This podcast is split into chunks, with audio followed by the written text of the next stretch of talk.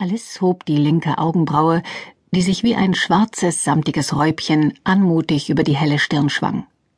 Nicht das Handelsgeschäft? Nein, nicht das Handelsgeschäft, erwiderte ihr Zwillingsbruder energisch. Verständnisvoll betrachtete Alice die magere, blasse Gestalt Marians, dessen Stimme derzeit das einzig Energische an ihm war.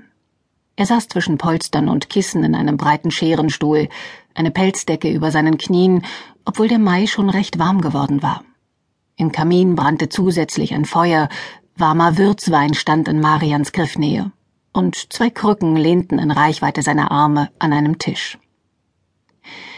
Seit zwei Monaten war er wieder daheim, im Haus ihres Vaters, dem Stammsitz derer vom Spiegel am Alter Markt. Zwei lange Monate hatten sie alle um sein Leben gebangt, doch nun ging es ihm zumindest wieder so gut, dass er sich Gedanken um seine Zukunft gemacht hatte. Alles verbarg ihre Erleichterung darüber hinter der strengen Frage Und was willst du stattdessen mit deinem Leben anfangen? Durch die Tavernen bummeln, Hasen auf den Gütern jagen, den Mägden nachsteigen? Hat dich der Müßiggang der letzten Wochen zum Weichling werden lassen? War ich nicht schon immer ein Schwächling? Unvermutet bitter kam das aus dem Mund des jungen Mannes, und Alice schnaubte. Natürlich. Jeder Schwächling reist mit gebrochenen Gliedern und Wundfieber von Spanien nach Köln. Du bemitleidest dich selbst, seit wir es nicht mehr in gebührender Form tun. Ich will kein Mitleid.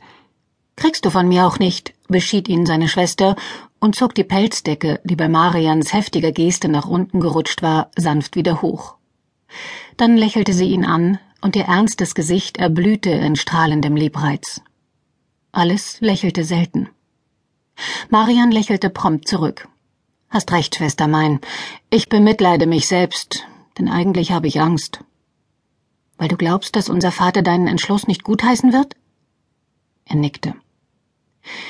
Die Samträubchen zogen sich über der Nasenwurzel zusammen und glitten dann rasch wieder in ihre angestammte Position zurück. Er hat dich als sein Erbe erzogen, Marian, und du hast getan, was er wünschte. Du hast den Handel mit Spezereien gelernt, dich mehrmals auf lange Reisen begeben. Ich hatte den Eindruck, es gefiele dir. Täuschte ich mich so arg? Nein, es gefiel mir, bis.